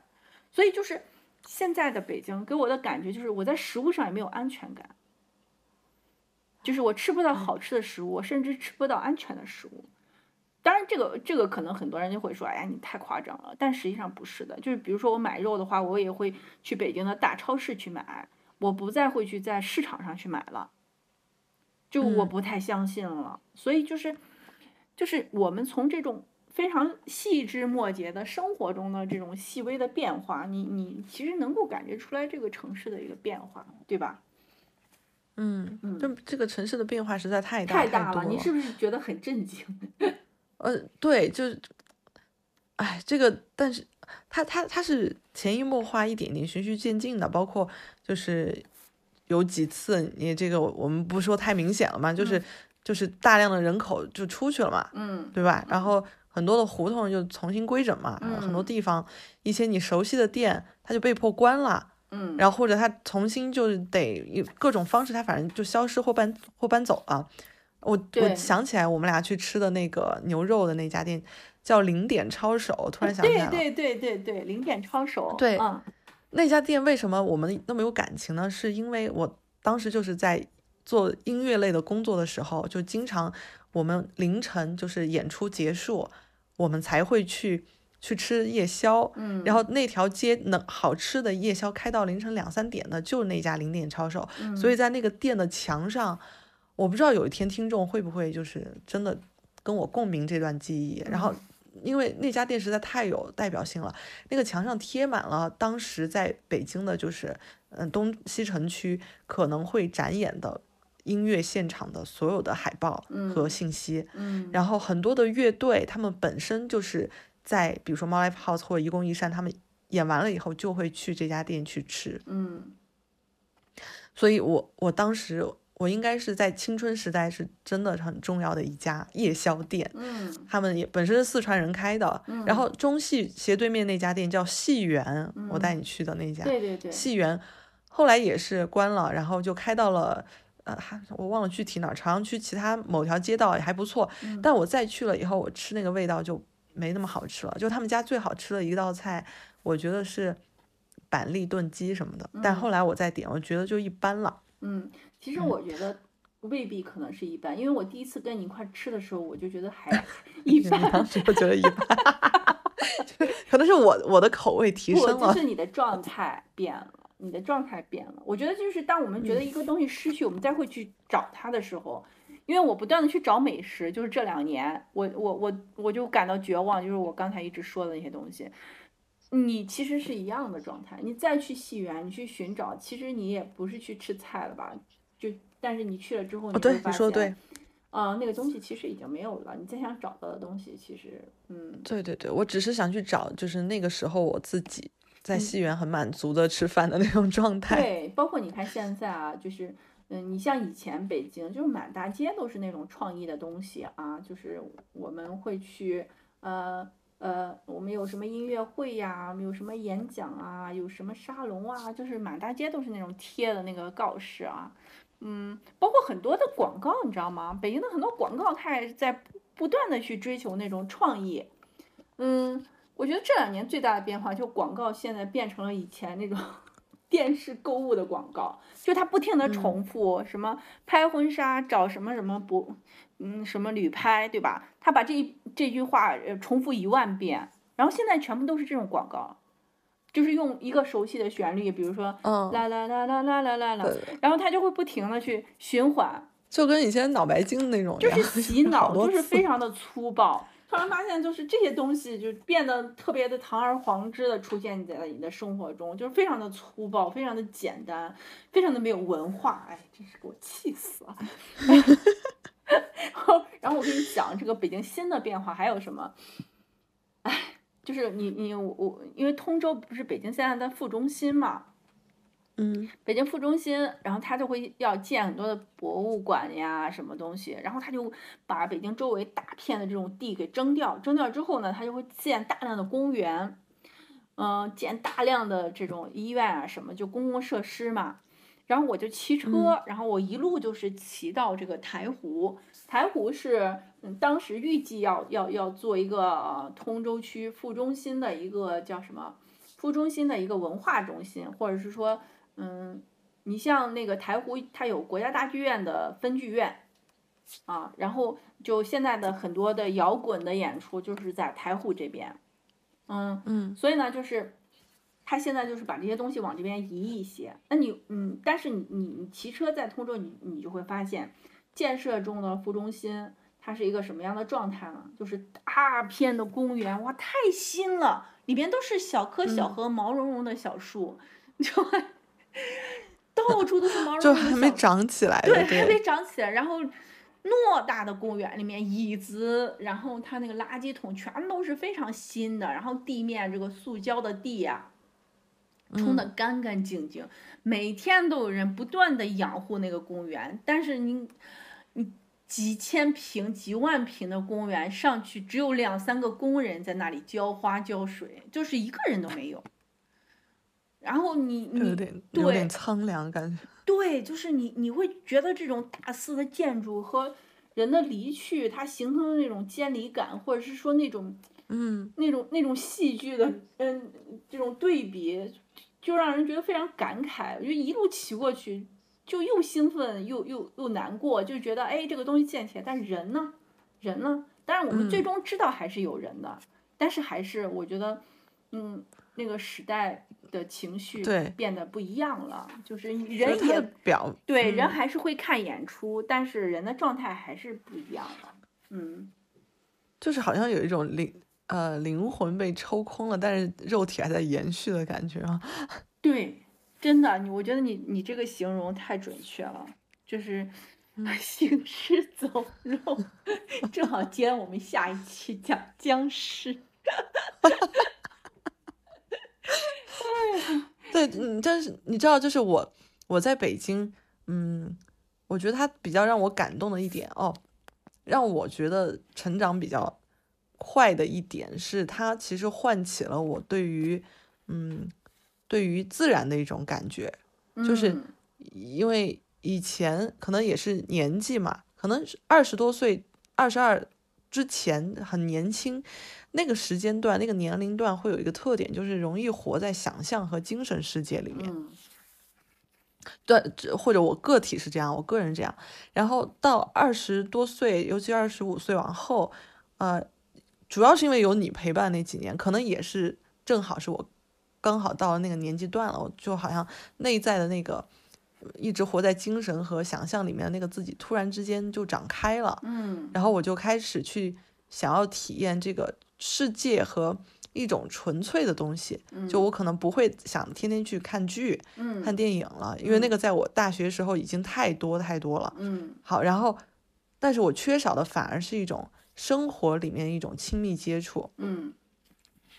刚好那时候我们俩就在一起玩儿，每天玩儿，所以我印象很深，大概是在啊一一四年一五年的时候。年年说一四年那个时候，我记得钟孝介在糖果的演出是一四年左右，因为我现在都记得我去赴约的那一天，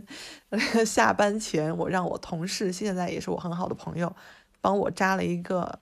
辫子，火车辫之类的。嗯对，然后我去见的你，嗯，大概就一四年、一五年那两年，就是你其实从你的角度教给了我很多我缺失的部分，就是你会说小时候周围就是在农村啊，嗯会是有有一些，其实你的那些体验是我没有体验过的，嗯嗯，所以所以就反哺了我，所以我们俩其实是很刚开始你觉得是的对吧？哎就是很互补，生嗯错了性别，哎怎么又说一样？对，就是我就发现，我突然之间对季节有感知了，以前我没有感知，以前我在四川可能就对春天有感知，因为春天爸妈会带我去看什么梨花呀，什么各种花儿，在我们家后面那山上就会开很多。但是我其实对于其他季节是没有什么感觉的，我也不喜欢出门去爬山呐、看花儿呀，但跟你就这事儿都干了，嗯。嗯，所以我记得跟你在一起，然后再加上北京秋天也很明显嘛，春夏秋冬非常明显的一个城市，嗯呃，冬天要下雪，秋天是金黄的叶子，夏天非常热，春天又非常美。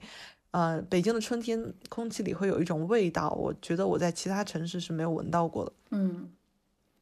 然后你你大概就是在那几年就带我去体验春天有什么可吃的，然后有什么植物，有什么花，然后那个时候我就疯狂的写诗。嗯啊然哇，后真的吗？你就给我对啊，我现在都记得有一首诗，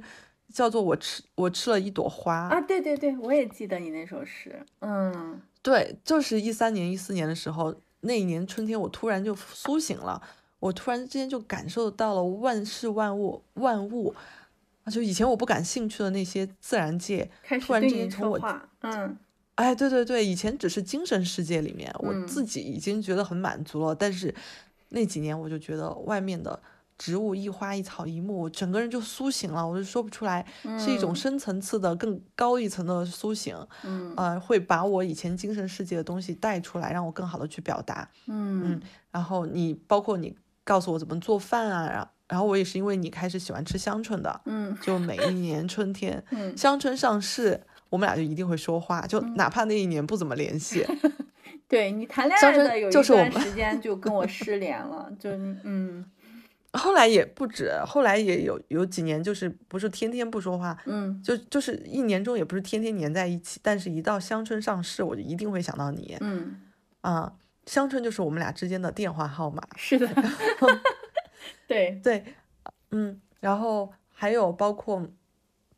我就记得，嗯、你你就是来找我那一次，我不知道为什么那次印象那么深，就是就是我当时住在双桥，嗯，乐你就动三来陪我，乐动三百，啊，然后你就给我买香椿，买各种菜，就回去说做馒头，就炒这些东西吃，反正我印象升级了。所以如果要说到北京，还有你，我一定会想到四季，对我来说变得非常的深刻，嗯。是因为我们在那几年去踏青，然后看花儿、写诗、聊天儿，还有就是包括其实前几年我们去居庸关嗯，看樱花是吗？杏花，杏花对，然后坐、坐火车去看杏花，就是以前我会觉得看花这种事儿就属于老年人干的，年轻人就应该 去蹦蹦蹦迪呀、吗 看看现场，看什么花儿。但跟你在一起，我欣赏到、感受到了那种 看花儿、踏青、爬山与自然结合的一种快乐，然后这让我觉得它是属于我的。以前我觉得这东西属于老年人。我因为我以前也觉得是属于老年人的，包括你就是前一段时间，我一个朋友跟我说他开始买花了，他说哇，我现在才体会到你的心情，我我一口气买一百朵玫瑰，就是各种颜色。满屋子他这个别插都是有一点儿花，然后他就不尝试不同的这种这种，他就找了一个平台，然后尝试不同的各种玫瑰花呀，什么雪山呀这那的，然后那个，其实我我觉得就是因为有你，然后我我整个北京的四季我是可以跟别人说了，要不然的话我就是其实自己一直在拍，就我我觉得我嗯就属于那种嗯我觉得我们俩这一段就是关于北京四季的这一段，其实很像，就是呃唐代的那种诗人故交，你知道吧？游历在山水之间，每天诗情大发，喝着酒。我觉得就嗯，是、对，对，喝着酒啊，唱着歌，然后就就就就吃着好吃的东西，然后写着诗，画着画，是吧？哇，我觉得这这嗯段儿就时光就是真太它不属于太美好了对，它好像都不属于一个时代。不属于。你觉得这不应该是出现在就是这几年的，但其实也就是前几年吧。对，就真的其实它正是我觉得正是因为北京它有那样的东西，才让我们有了这种化学反应。你你你现在你还很你，我现在都不不赏花了，你知道吗？我以前还每年我会折一些丁香花，就插在瓶子里面的。我现在都看见花都没有感觉了，这我觉得挺悲伤的一件事情。对对天呐，这个对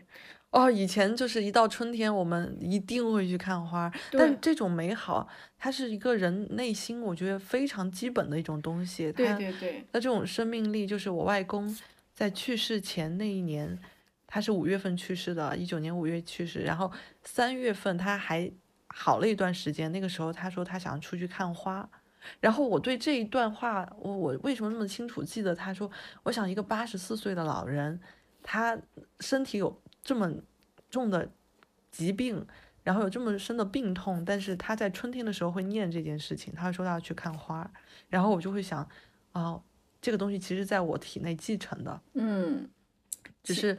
只是被你唤起。其实我我觉得我们两个就是属于那种互相的唤起，互相的唤起，互相的补充，而互相的激发吧。我觉得，我觉得人生有这样的一段，有这样一个人，有这样的一段故事，我觉得这是一个人的幸运吧。我觉得很多人一生是没有的。我觉得，所以啊，我有时候在想想是，就待在北京还挺幸运的，然后遇到你，遇到他们，就是对，我也觉得，就是所以他他给我的记忆是，嗯、或者给我人生的这种塑造是深入骨髓的。嗯，你你到哪里都不可能说你忘记这一段教给了你什么，然后你就像没有来过一样。对，所以我你你你，假如说你现在你再去，你就不可能了，已经，你也很难有拥有这样的朋友，嗯，你也很难拥有这样的心境。而前段时间有个朋友约我，也确实好久没见了，因为那两天我心情也不是很不是很好，因为我现在情绪有时候，假如说不持续吃药的话，会会有断档的时候啊，突然有一天就嗯情绪不太好，嗯我然后我就说过两天，过两天我再约你。嗯然后过两天我就不再约他了，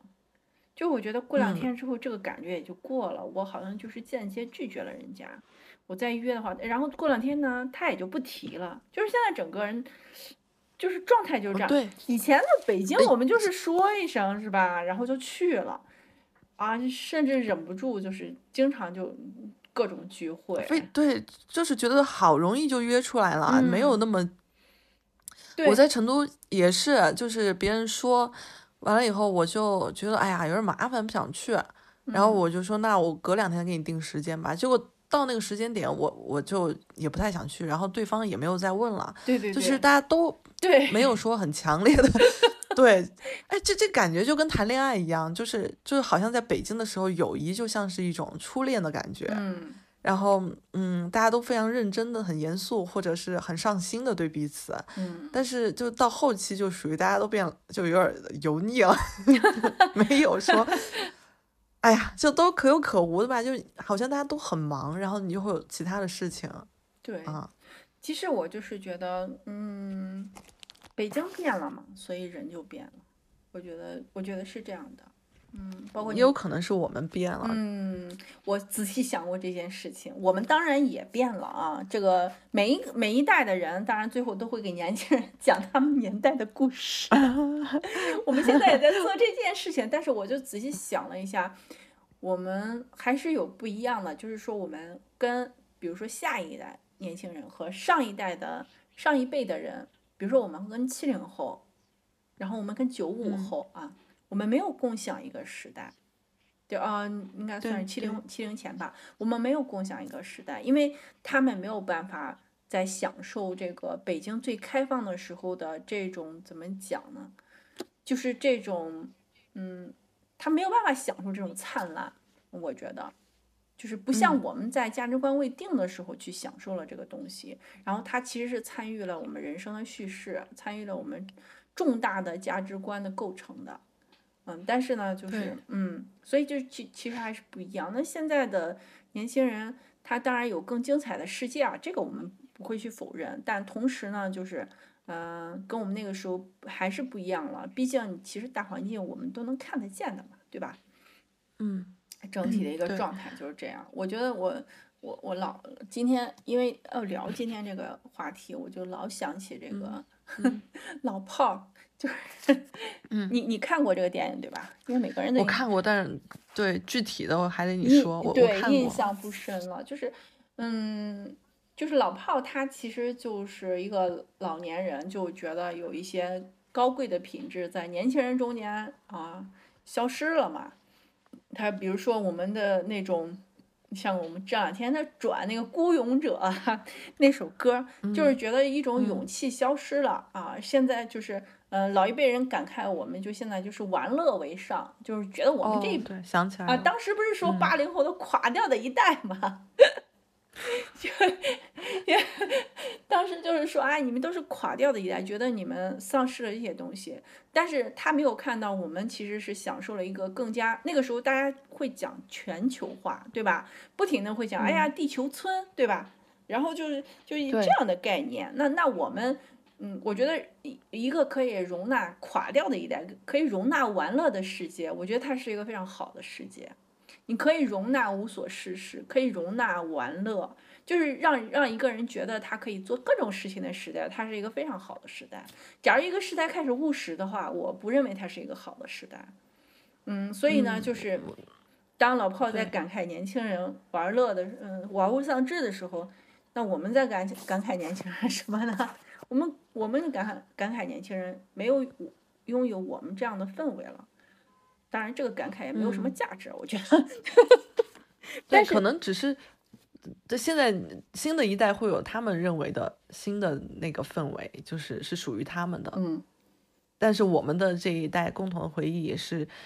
不可复制的一种对一种绚烂吧。对，但还是不一样的，还是不一样。我就是觉得它是有它的特殊性的，不是说每一代我们都可以套呃，用。是非常特殊。对，非常特殊的。嗯，所以我，们就就嗯就像我们上一期我觉得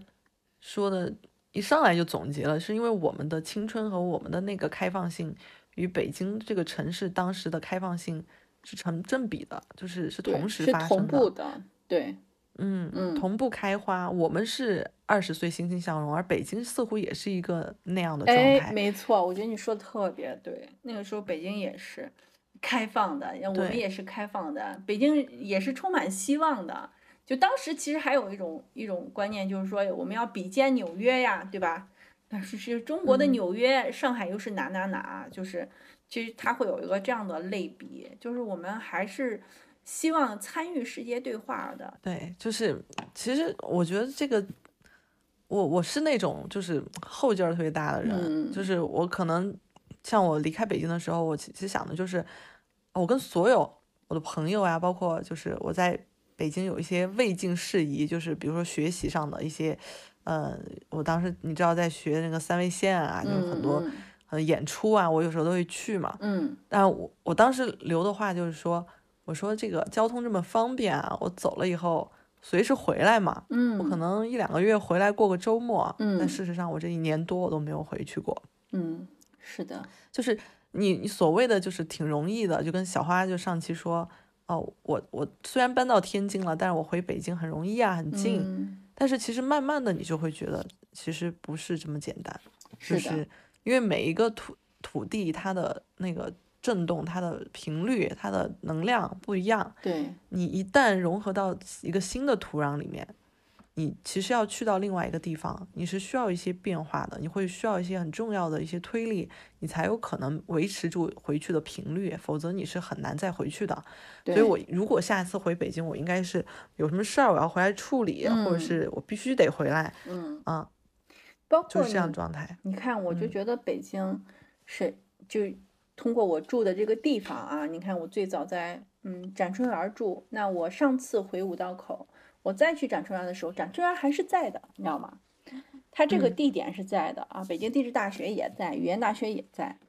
然后我下一个住的地方是嗯双桥，双桥现在也在。我下一个住的地方是呃方庄，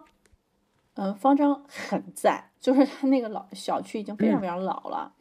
然后我的第一只猫，我心爱的猫，因为事故嗯嗯啊去世了，然后我就把它埋在了一棵非常古老的松树下面。那棵松树非常的粗，我挖了非常深的坑在深夜里面，然后给它嗯放了一朵花，上面再种了一个长寿花。那嗯我就我就我就想着，嗯，我要去，我要经常的回去看它，但我一次都没有回去过。我不知道为什么，嗯就是你你，但我现在到的这个地方，实际上它是一个新的地方，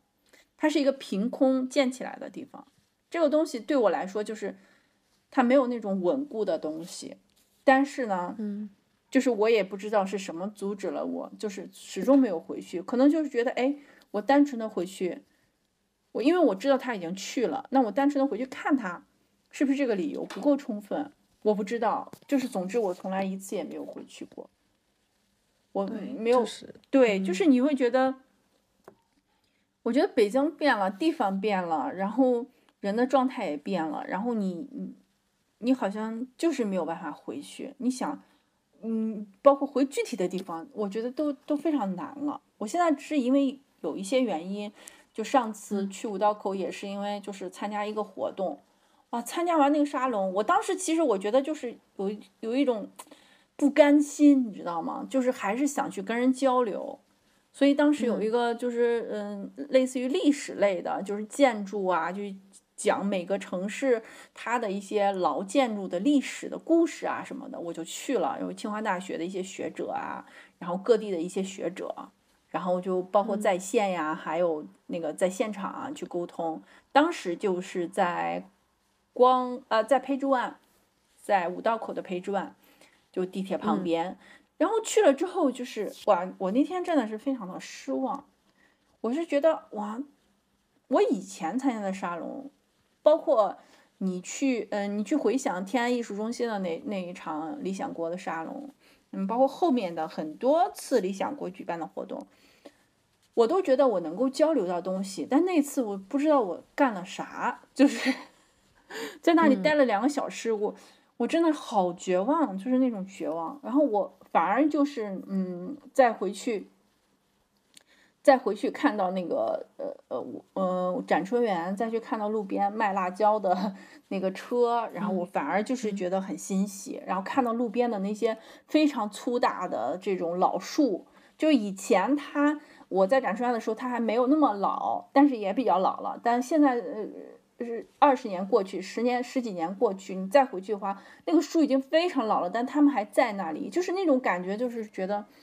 哇，还有东西不变的时候，就是你你已经被变化弄伤了的感觉。你就看到还有东西没有变的时候，你就非常的感动。嗯，对，而且就是嗯，包括那些活动，个人的话，其实每个人他会有各种各样的情况不一样，但是当一个沙龙，当一个公共的呃活动。啊，尤其是公共的文化活动，在搞这些的时候，你突然就那种，哇，那种就是失落感，那太大了。我觉得人与人之间，因为你还有很多层面嘛，但我们这个交流不了，我们还可以交流别的。但是我觉得，当一个嗯公共的文化生活全部变成这样子的时候，你会发现，就真的你绝望，你知道吗？就是你你就觉得你和这个城市没有办法对话了，没有办法有什么连接了，就好像那种感觉。就是我现在我也很少再去参加一些文化活动了，我觉得很难受，非常非常的难受。嗯嗯，可能现在有些人还是觉得啊挺好的啊，挺多的啊，但是他如果没有经历过以前，就是我以前的那种交流对比，就不会觉得以前是多么的开放。哎，我翻译一下啊，我们小雨的意思就是说，你们就是没见过好的。我 我对，谢谢你的翻译。对，其实就是这样的。对对，你们应该、应嗯该见见一些好的东西。对，就就是，但是也没办法，就是属嗯于就是每个这个是个体没有办法撼动的东西，就是嗯嗯，你每个人的力量太弱小了，你个体没有办法撼动，你什么都没有办法撼所以动。嗯，没有办法，就是一个城市也是回不去的。就是我记得最就最最新这一期是李雪琴嘛嗯讲，反正大概她讲了一下，就是北京说是她说北京啊北京啊我走了，北京说你谁啊？哇，你啊，我觉得她说到这儿的时候，我当时觉得不能说有共鸣吧，我觉得就是还挺真实的。嗯因为，嗯，我当时我我记得从北电还有那个中中传毕业的时候，都跟当时的同学说，我记得最后一晚上毕业前一晚上，站在学校宿舍楼上的那阳台上，我们几个人在那儿抽烟，然后就各种就一边抽烟一边就说啊，就是以后我们有机会，我们再回到这一层阳台来怀念我们的青春，结果就再也没回去过，怎么可能回去呢？对我我就是你你一旦走出校门了，这个宿舍的钥匙交出去了，你就回不去了。就是你会把钥匙交出去，这是一个隐喻。当你拿着拿着车票去到另外一个城市，你不是去出差，你知道你其实是去另外一个城市定居的时候，嗯，你其实就不要再骗自己说你会经常回来了。对我，我觉得这个其实就是你，就是我们像跟北京谈了一场恋爱。那个曾经的他非常的爱我们，我们也非常爱他。那我们离开的时候，其实已经分手了，但是我们还骗不不，对，但是人家已经变心了，你知道吗？就是他已经变成另外一个人了。然后你再回去的话，发现这人是谁呀？我也不认识，当然人家也不认识你。就是刻舟求剑了。对，不是你说的这种形容让我想到电影叫《他》。是那个斯嘉丽·约翰逊的那个，哎，对，嗯，我们就是那个男主，北京就是那个人工智能，同时跟好多人谈恋爱，每个人都觉得自己对他很特别，其实其实就没有，嗯，我我觉得北京，它只是提供了一个让让别人来爱我的一个地方，嗯嗯，就是他提供了这么一个平台和这么一个空间，让我能遇到这些人来爱我。你知道，就是，就是你特别让我，嗯，特别打动我的一个地方，就是，就是你有一段时间跟我关系特别好，然后突然你就谈恋爱了，然后你就再也不理我了，叫也叫不出来了，然后，哎，我我，哎，我每次想到这件事情，我都觉得非常有趣，非常可爱，非常的有意思。你做了很多我想做而不能做的事情。我我那个是有特殊原因的，好吗？这一段就是我已经跳进黄河都洗不清了，就是 不管是你还是其他的朋友，对，但是你这段你知道吗？很夸张，你知道吗？不是，但你你你知道，就是但凡从我那一年就是没有被过滤掉的朋友，都来到了现在，就那段时间就仿若我的一个友谊的过滤时光一样。嗯嗯嗯。那段时间就是过滤掉了非常多的朋友，我我觉得有些你共同认识的你都知道，然后那一年没有联系，有一些人就去到另外一个时空了，他们就彻底断了，还有一部分人就像你一样，就到现在依然在联系，而且是非常稳定的，嗯。嗯，所以就是啊，我觉得这个是我自己都可以 solo 一段，solo 一段，我的人生中非常精彩的一段，对，那你回头 solo 一段吧？我们来发。哈哈哈哈对对对，我总会 solo 这一段的，就非常特别，是所以这也是你说到恋爱，就是北京，它是教会我恋爱的地方，嗯。啊，教教会我就是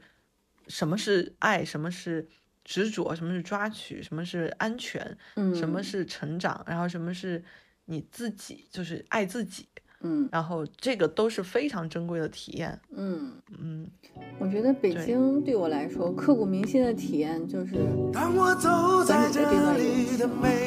相爱相杀，就我我觉得对我来说是最珍贵的一段。这样说是有点重啊，但是确实是真的。就我知道，因为你说过很多次了，就是只是这一次在节目里面录了下来，有了证据，以前都不是。听到了他烛火般的心跳，我在这里欢笑，我在这里哭泣，我在这里活着，也在这死去。我在这里祈祷，我在这。在这里寻找，也在这失去。